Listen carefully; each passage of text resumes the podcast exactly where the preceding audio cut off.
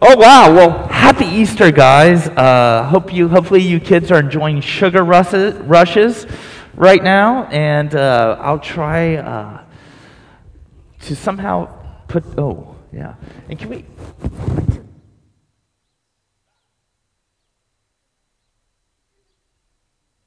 You know, there's no elegant way to take masks off these days. You know, it's just we're all living these weird lives. So it's Easter. This is the center of this Christian story. No other story in the Bible matters a lick if this story did not happen. Without Easter, Christmas would be boring. Without Easter, we wouldn't celebrate anything about Jesus. Without Easter, Jesus would join the thousands of forgotten spiritual teachers of the ancient world versus being talked about on every continent today. Without Easter, none of this matters. Lately, uh, many of you probably are still are feeling a sense of exhaustion. Just personally, I, I've I've shared this before. I struggle with cycles of depression, both biological and circumstantial. I feel like I've been surrounded by death lately. You know, death of my being there with my dad when he died, death of my grandfather, and just all these deaths surrounding COVID, and uh, just the deaths at the hands of authorities in our country of vulnerable people. Death has been this ongoing theme, and death is the chief problem of humankind death and loss, whether inflicted by empire, whether self inflicted because we've been infected with the self loathing that is always at our door, or in, uh, disease infected, or death is always bad. Death is always hard. But we believe Jesus dealt with death. And I'm, uh, praise God that I can be vertical with you today and one thing that has encouraged me is I've been meditating on the gospel, literally doing work with my hands and listening to the gospel over and over on repeat.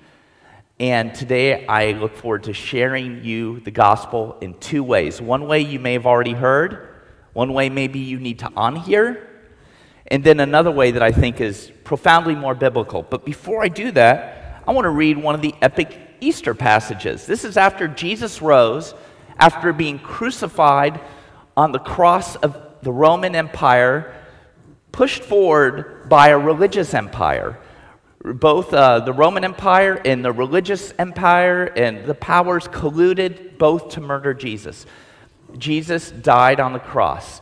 This is, we're celebrating that Jesus came back and got to demonstrate is that all you got? You lose, love wins. So here's the passage when Jesus is in, in incognito mode on the road to Emmaus, Luke 24. Now, the same day, two of them were going to a village called Emmaus, about seven miles from Jerusalem. They were talking with each other about everything that had happened. As they talked and discussed these things with, with each other, Jesus himself came up and walked along with them. But they were kept from recognizing him. Don't know what's going on there. He asked them, What are you discussing together as you walk along? They stood still, their faces were downcast. Are you the only one visiting Jerusalem that does not know the things that have happened in these days? What things? He asked. About Jesus of Nazareth, they replied. He was a prophet, powerful in word and deed before God and all the people. The chief priests and the rulers handed him over to be sentenced to death and they crucified him. But we had hoped that he was the one that was going to redeem Israel. And what is more, it is the third day since this took place. In addition, some of our women amazed us. They were at the tomb early this morning, but they couldn't find his body. They came to us and told they'd seen a vision of angels who said he was alive. And some of our companions, they went to the tomb and found it just as the woman said but they didn't see Jesus. He said to them, Guys, how foolish you're being. How slow to believe what the prophets have always been telling you. Did not the Messiah have to suffer these things and enter into his glory? And beginning with Moses and all the prophets, he explained to them what was said in the scriptures concerning himself. I'm to read the second half later. Can you imagine being a fly on the wall where Jesus help, shows us how we've been reading the Bible wrong and explains how the picture of God is wrong, and we've been reading it through the lens of our own brokenness, our own self loathing, our own bad experiences of family, and we don't hear mercy, but we see retribution. The way that we bring our own frailties to our reading of Scripture. And then having Jesus himself, unknown to us, explaining the bits of the story that seem to be hidden from us. Because mercy isn't God beating the hell out of you and then saying, okay, are you ready? I'll give you mercy. I'll relent if you just change. Mercy is God in tears seeing people suffer at their own hands or the hands of others and saying, I'm going to intervene. Mercy isn't God relenting, mercy is God intervening. Because God doesn't hurt people, people hurt people. God doesn't hurt people, people hurt people. So, the gospel, there's two ways to tell the story. There's one way that it's been told, especially, I think most of us have heard it this way, and it contains beautiful truths. And it's actually, hearing the story told this way set me on the road to getting to know Jesus for the last 30 years. And I feel like, like any good friendship, there's always more to know in a person. There's always more. You don't check mark the boxes of a friendship, you ask what new places are there for us to go. But my entry into understanding Jesus was through a, a formula, check boxes, and insecurity. And despite that, God began a good work with me in 1979. All right? So I'm not bragging on people telling this. I've told the story this way thousands of times, but I want to do it using chairs. This is kind of a meme or something uh, in the church these days. It started, I think, in an Orthodox church, but the deal is everyone tells their own version of the story, and something that's been going around is people have been do, hitting the basic notes of this and doing it with their own style. I hope all you guys could learn to do this. So, this is my best attempt. We have two chairs. This first chair, nice wooden chair, got some scars and gouges on us, well over 100 years old. Uh, it's a thing of beauty. Uh, this is going to represent God. Now, this Amazon Prime deal plastic chair that actually is very comfortable, but it's not this chair. This represents humanity, our in condition, our need for beautification, all these things. So we have humanity and we have God. And the scriptures tell the story that God created the world, it was good. God created hum- humankind, and humankind was good. And basically said, Hey guys, I'm giving you a great garden, take care of it. Just don't eat the fruit of this one tree. This is how this overarching story of humankind is summarized for us. Then humankind says, We're gonna, I want to eat that tree. They turn around. And they're separated from God. And then God cannot look upon sin because God can look at nothing that is unholy. So God turns his back on humanity. So, God, something needs to happen. This relationship is completely broken down. And we see throughout the Old Testament how humankind, after turning away, keeps moving further and further, and God is, gets wrathful and angrier and angrier, right? We see this story. But we're told various times in the Old Testament that God is going to send a Savior that's going to sort this mess out. And that Savior is Jesus. Jesus comes into the world, faces humanity who is turned away, and Jesus lives a perfect life. Jesus doesn't make all that mistakes that we make. Jesus doesn't have all the epic fails that we have. Jesus uh, does it right because we've been doing it wrong. And then, because the way humankind is, humankind colludes, both religious and political, collude to murder Jesus. Jesus is on the cross saying, My God, my God, why have you forsaken me? Because God turned his back on Jesus standing instead. And then Jesus rises again and faces humanity and says, If you believe this story, we can be like this. If you believe this story, we can be like this. Uh, if you don't, you know, whatever. And so we're left in this place that there was a legal issue. We were stained with sin.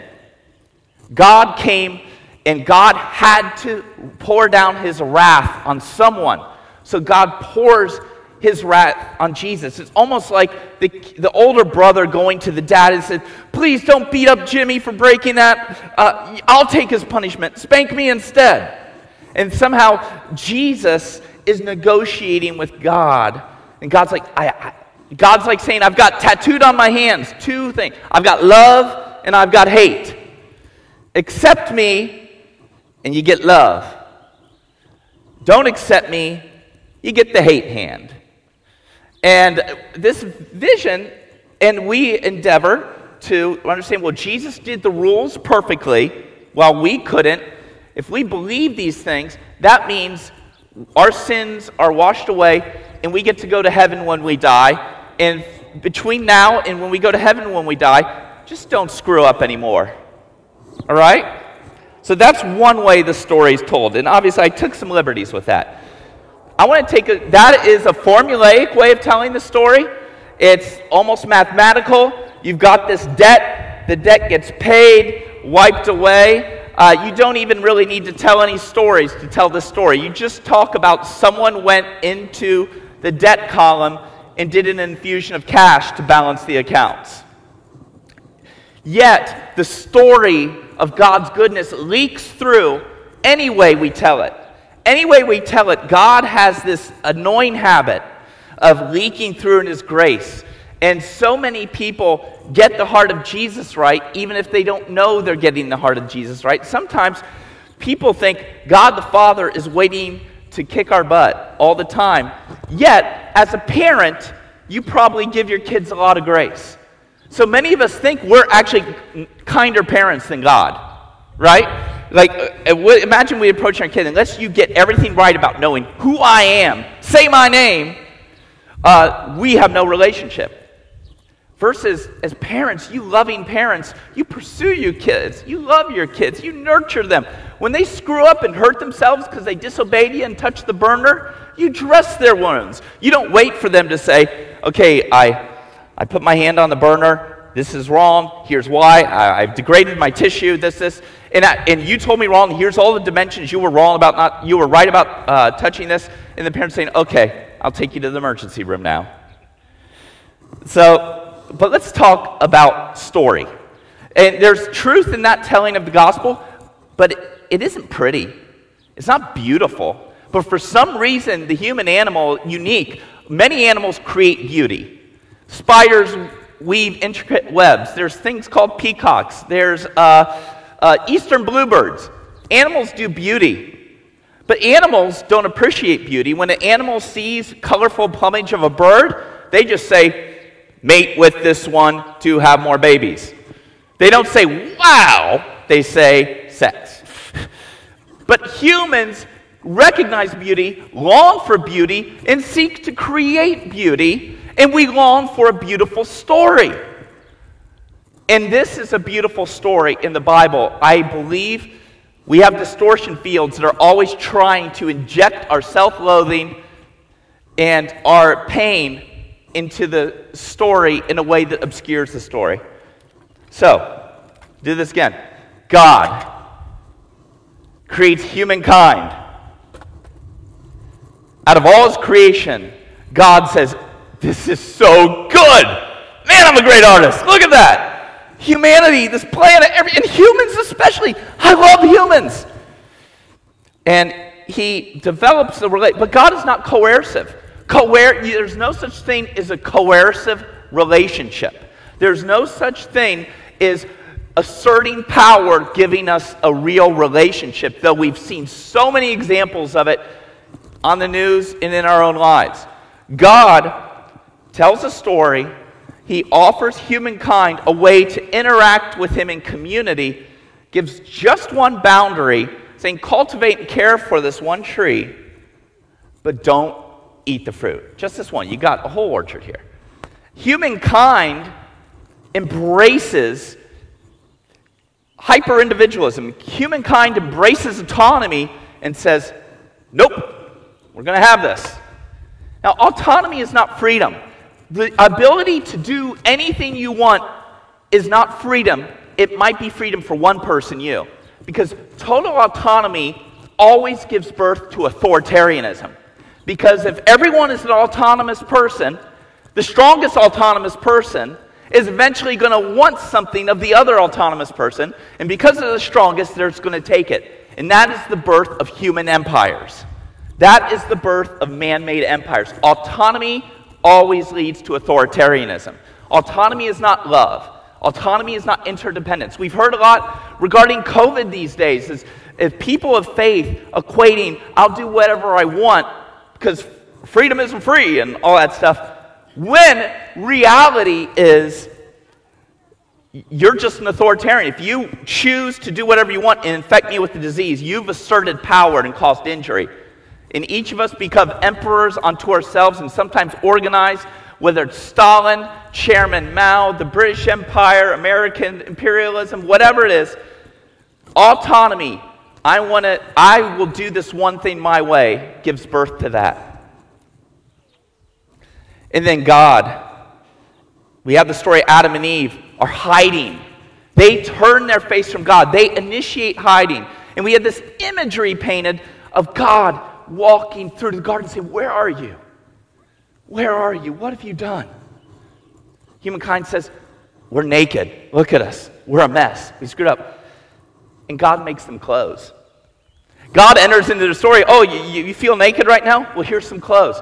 You know, this paradigm of autonomy you have created is going to inflict all kinds of trouble on you in the world, and history is the testimony of that. But God says, I'm going to intervene and there will be a suffering servant who will come, who will crush the head of death and evil and will bleed. And then the story is God intervening. So man turns away. God doesn't just stand there and wait. God makes the preemptive, loving first move. We've got Daniel. Uh, who, who else? Oh, Abraham promised to be the father of Israel, is told him and his wife are going to have yet. Instead, uh, he, he uh, enters a non consensual relationship with Hagar, creates a baby, but then Rachel gets pregnant. And so he creates a baby. Apart from that, uh, Sarah gets pregnant, and he says, Well, forget this first baby. He casts Hagar into the wilderness. So he's doing his own agenda of autonomy, uh, t- using his power against Hagar. Hagar gets to be the first person in the Bible to name God. She comes up with her first name. She's the first one to describe the name, an, a name of God. She's starving. She's in the desert. Her baby's going to die. And God cares for her. And she sends this, and he says, You not only are you going to live, but you are going to birth an entire nation. And there have been millions, perhaps billions of people who've descended from Hagar, you know, the mu- Muslim people, descended from Ishmael, her son, who survived. So instead of starving in the desert, God created a family that is with us today. And she says, she symbolizes Abraham's turning away. And she said, You are the God who sees me. You are the God who sees me. In the first way we told the story, we said God can't bear to look at sin and evil. He can't have anything to do with it because he's holy. But instead, we see God. Adam turns this way. God goes, uh uh uh. Uh Cain, first murderer, kills his brother. God says, I know what you did. People are going to kill you for this. I'm going to make sure no one can murder you in retribution. He puts a mark saying, Don't mess with this guy.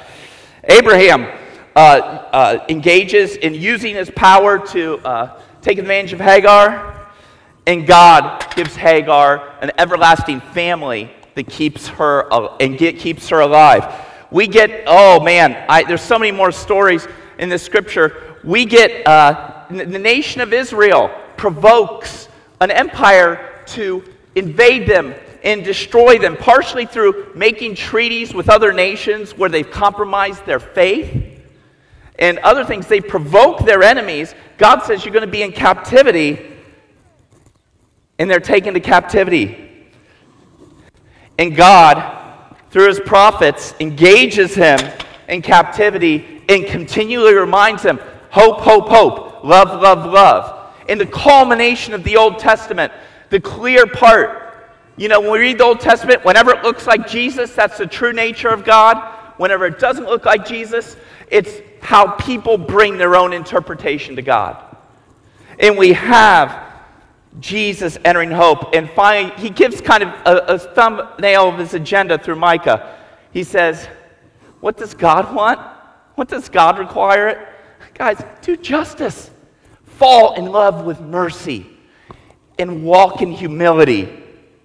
That's what God, that is what happens when relational love takes over coercion, authority, and autonomy.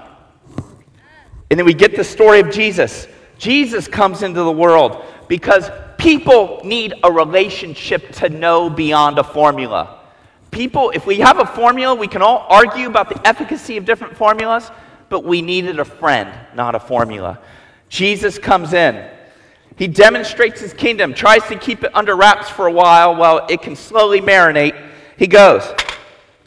And there's a group of people that are separated from God, the lepers. No one can touch them. Lepers are not allowed to go to the temple worship because no one wants to get contagious. Lepers are turned away and are alone. Jesus says, uh uh uh, not only am I going to heal you, but first I'm going to touch the sores on your skin. I'm going to hug you while you're still sick. I'm not going to heal you so you can be my presence. I'm going to preemptively touch you, wounds, festering and all, and they're healed. There is a woman in Samaria who's a poster child for broken relationships. In the ancient Near East, she'd been divorced and married several times, probably felt like a relational failure especially in a kind of a shame based, honor based culture of the ancient Near East. Jesus reads her marriage and says, You've been married X, Y, Z, Z, Z, and you're living with this guy right now, shacking up. And she's like, Oh, God, you're a prophet. But Jesus keeps engaging her. To engage someone, to ask them to please give me something to drink, was to signify total social acceptance and love.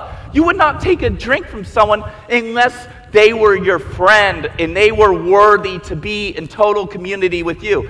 God preemptively, and what I love is here's Jesus alone with a woman.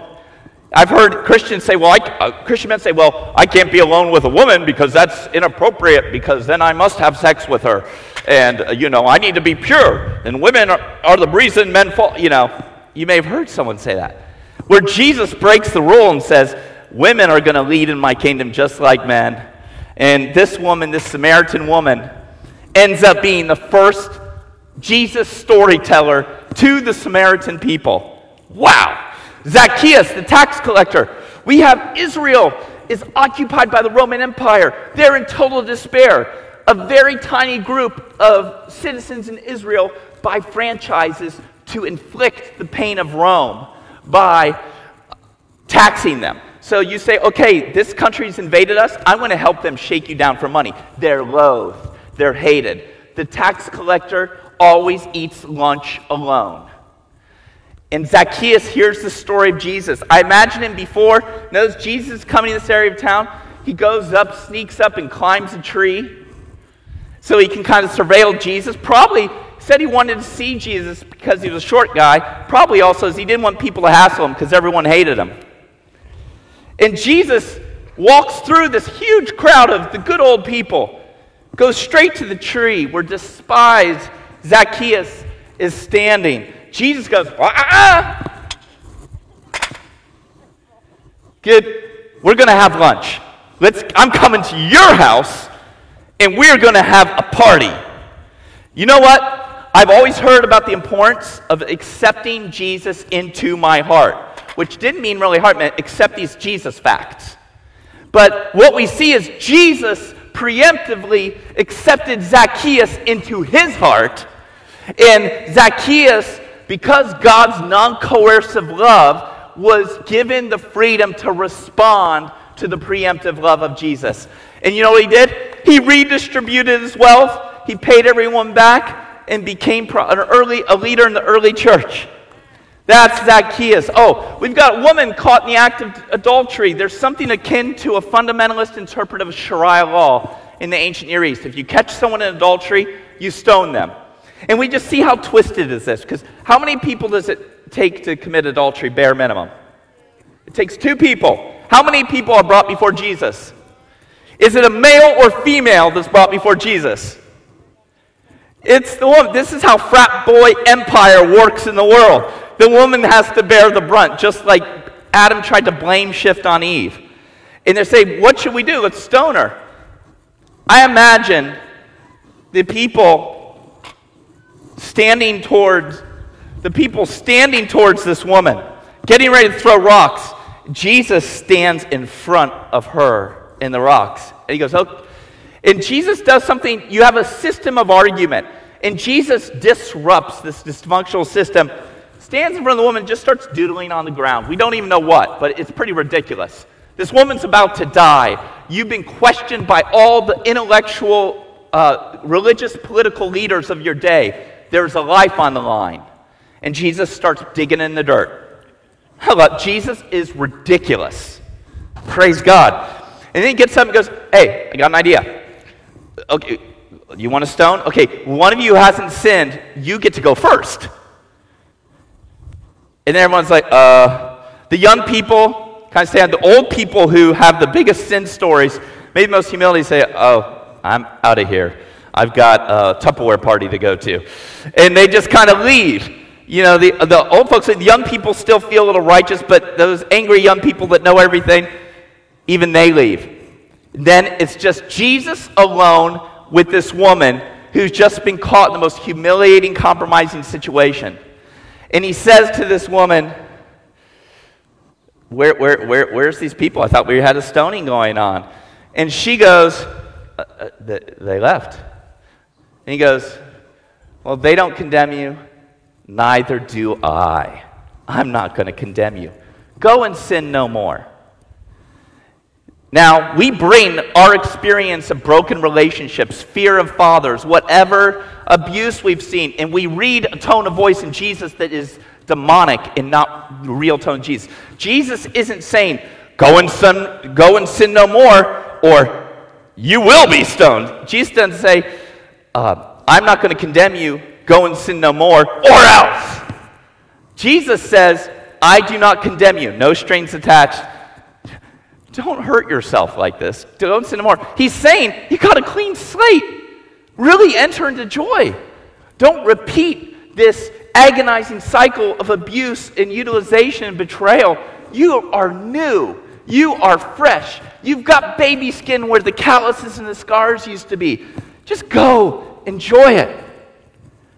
We have Jesus. So we have, eh, I've got so many Jesus. Jesus actually takes one of the occupying Romans one of the occupying Romans, a centurion. And centurion wants his servant healed. And Jesus has a happy party and said, There is no more faithful person in this country than this invading soldier of violence. How insulting to everyone else. And Jesus said, the guy says, Hey, I know you're in charge. Can you just do a long distance heal? I don't want to really crimp your style. And Jesus said, That's awesome. Bam the person healed. So Jesus hugs the swords of the leper, and the ominous soldier he gives the long distance heal on behalf of. Jesus comes into Jerusalem. They welcome him, saying, Hosanna, Hosanna. That means save us now, save us now. It's the only thing you would say to a king. that would overthrow an oppressor. That was enough to get Jesus crucified. The Pharisee says, Tell them to stop saying that. We're going to lose our, our, our marriage to empire here in the Romans. If the Romans get upset, we're all screwed. And Jesus like, I'm not going to stop them. No one can stop this story. This story lives. And this story bulldozes through all your pretensions. And this story will raise empires. And today, no empire that existed in the time of Jesus exists. Jesus is being celebrated on every continent. Love wins. Bam. So, Jesus, but on the cross, there's one phrase that people tattoo onto their heart, whether they know or not. And Jesus cried out, lyrics to a song he would have sung thousands of times Psalm 22. He says, My God, my God, why have you forsaken me? And we've extrapolated that to when Jesus went on the cross, he became sin, which meant, uh oh, God the Father can't look at this Jesus anymore. He's, gonna, he's got to forsake him. Bam, bam, bam and Jesus is forsaken. Now, Jesus is asphyxiating at the hands of empire. Whenever you hear Jesus quote a verse, he's indicating to them the whole chapter. And frankly, we can't bust on Jesus because he could, in his dying breaths, eke out full paragraphs. But we go to Psalm 22. And I want to read a couple things. So you need to know the context of what the forsaken story is all about because this is your story too. Anyone here felt forsaken? Huh? Anyone biologically wired to forsaken times? Right? Anyone, anyone need, I want to ask that, you know, need medical attention to help their forsaken reflex? This, so many to skew towards the story of forsaken. But Jesus, Psalms 22, my God, my God, why have you forsaken me? I cry out by day, you don't answer. I can't rest at night. Go to verse 14. I'm poured out like water. My bones, they're out of joint. That would happen on a cross.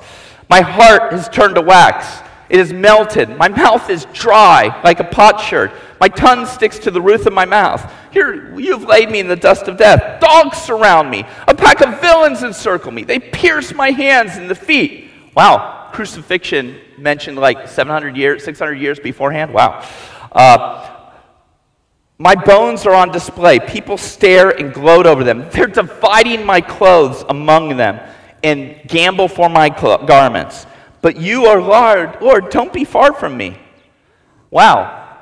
This, this forsaken figure happens to go through everything Jesus was going through. Verse 24, the psalm that Jesus knew by heart. He, but then, he is not despised or scorned the suffering of the afflicted one. He has not hidden his face from him, but he has listened to the cry for help. So, not only is the afflicted one there, God is up close in the grill listening to that afflicted one. Can I get these any closer? God is right there. He's listened to the afflicted one. He's not hidden his face from them. He listens and you know the implications of this? It says the poor are going to eat and be satisfied. Because Christians will be known for feeding the poor, by the way. Um, those who seek the Lord will praise him. Their hearts will live forever. Death is abolished. And all the ends of the earth will remember and turn to the Lord. Who here is still with Artemis? No, but they're with Jesus. All the families of all nations will bow down before him. That's why Christian nationalism is an oxymoron, because all nations is the nation of God. All peoples are the nation of God. We don't pledge allegiance to a flag, we break bread together and call it communion and say the, the agenda of God is a welcome and a table. Those who cannot, on with the verse, all the rich of the earth even will feast and worship. All who go down to the dust will kneel before him. Those who cannot keep themselves alive, posterity will serve them. Future generations will be told about the Lord. They will proclaim his righteousness, declaring to a people who haven't even been born yet that he has done it. So Jesus moved through the song of the forsaken in his mind to the story of you are experiencing forsaken as much as a human can be. but God is right here with you. God isn't saying, I can't look at you because you have sin and because I can't be seen to cavort with sinners. I can't be infected by the virus of sin. Now, listen, there was a people group that said that often. It was the Pharisees who had sold out to the Romans. The Pharisees could not look at evil, the Pharisees could not touch broken people. They mocked Jesus and said, Ew, he eats with sinners. Ugh. But we think God the Father is like the Pharisees. When the Hebrews says, we knew a dim shadow of what God was like, but Jesus is the crystal clarity. In God, there is nothing on Christ like. Guys, God isn't the Father who abandoned you, God is the Father who rescued you. God looks upon sin over and over and over. When Jesus touches the leper, he doesn't get leprosy, the leper gets healed. That's how kingdom of God algebra works. So, then Jesus says to us, says to his disciples, the ragtag bag of misfits, go into every single country, every world, every ethnic group. Don't work, worry about dying because dying was temporary for me. Dying's going to be temporary for you too. So you're free to love with impunity because death won't be a permanent state. And they do. And they suffer. They suffer just like Jesus suffered. People say that uh, you know, God uh, will, if you're a good, righteous nation, God won't let you suffer. Listen, Christians, true Christians will suffer. Uh, fake Christians will deride the benevolence and sacrifice and advocacy of true Christians and say their suffering proves it, but true Christians will embrace the temporal sufferings of Jesus for the eternal redemption of Jesus. Friends, God invites us into this story. This is a drama and it is a romance. It ain't a formula. And Jesus trumps any false view of God you have. Anything you believe about God doesn't look about Jesus, you're reading it wrong. It's complicated. So, Jesus on the road to Emmaus. Let's get to the second bit of this.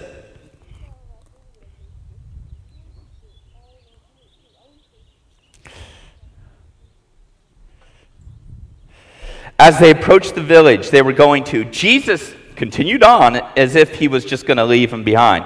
But they urged him strongly, Stay with us, for it's, it's almost night. The day is almost over. So he went to stay with them.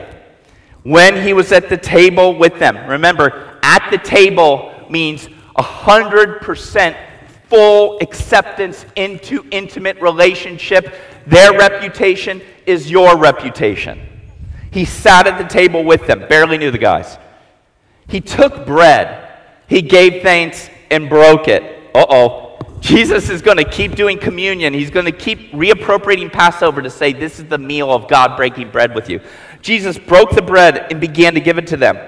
Then their eyes were opened. They recognized him. He, he disappeared from their sight, but they asked each other, Were not our hearts just burning within us while he talked with us on the road to the scriptures? So we have Jesus once again. These people don't know him.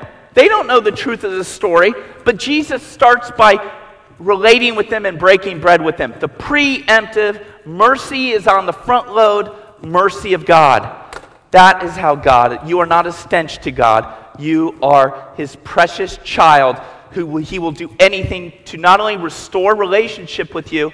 The main, you know, sin was a problem, but the biggest problem of humankind is death and loss, and how much we know that now. And Jesus said, In me, you get to have new life. And the righteousness of God is vindicated because death is not permanent. And we are invited non coercively to, at whatever time we do this, to respond to that invitation. God is getting in our grill. And he, he pursues us. We'll turn here. God's like, uh uh uh. We're here. God's like, oh, come on, come on, come on. We're in here. And you know what the fire of God is?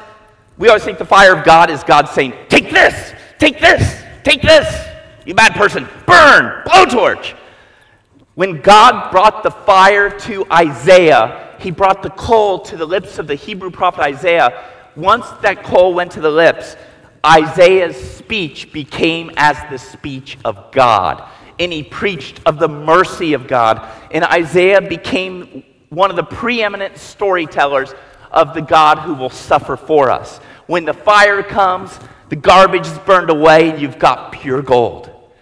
And God, in the same way, invites us to encounter not the fire of His love, and we can decide to turn and accept it. God is not coercive, God is not authoritarian, God is relational. So, as Jesus had communion, as Jesus broke bread and fully accepted these people into relationship, they didn't even understand him. And frankly, I still don't understand God. I don't understand Jesus. I can barely endeavor to tell, even describe what I've experienced in my heart from him. Not only what I, there's a lot more there, but even the little bit of my experience of God's love, I can never fully talk about. But I know him. I knew him through a legal formula, and he invaded the formula so I could have, through the Holy Spirit, experiences of his love. He'll invade your formula too. Maybe you've never considered Jesus, or maybe you've considered him in a primitive way that wasn't very love marinated. Listen, God, Jesus accepted Zacchaeus into his heart, and Zacchaeus is invited to reciprocate. So in the bread, Jesus took the bread and he broke it. He gave thanks, broke it. This is my body, which is for you. The pledge of allegiance to the kingdom is embracing brokenness. And he said, This cup we're drinking, the shot we're taking, this is my blood shed for you. God doesn't shed people's blood, He would bleed out first. In the way we identify with Jesus and the sufferings of Jesus, we don't shed blood, we relate to Christ's bloodshed. God did not crucify Christ. Human autonomy and power crucified Christ. And God, Jesus said the forces, supernatural and physical of evil, won't win, love will win. Please stand. God, I pray for everyone here. We've come through a hell of a year.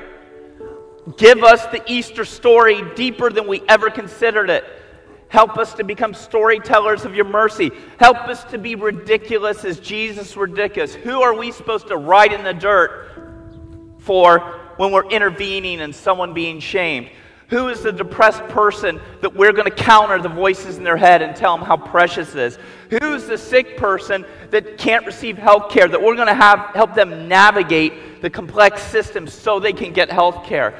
Who is the person who is an immigrant who doesn't even have a passport because they don't have citizenship in their old country, a stateless person? Who's the immigrant that is undocumented here looking for someone to break bread with? Who's, because Jesus is king, Caesar's got nothing on us, and the worst they can do is kill us, and death doesn't stay. So I want to pray a prayer right now. And I want to encourage you, like, repeat after me if you can. And if you can't, God bless you too. Father God, I've really slandered you. I've treated you like you're just an abysmal dad that may want to have a relationship with me. That's hard to repeat. I've treated you like a conditional father. I've not treated you as a pursuing daddy. God, restorify my brain. Restorify, restore my brain. I want to repent of a retribution formula and I want to enter into the rejuvenating story that wipes away my shame. I give my life to you to the extent I can understand you. Please make me your hands and feet, weird person that I am that you love, and let's tell the story together. I look forward to seeing you face to face. Uh, some version of that. Amen?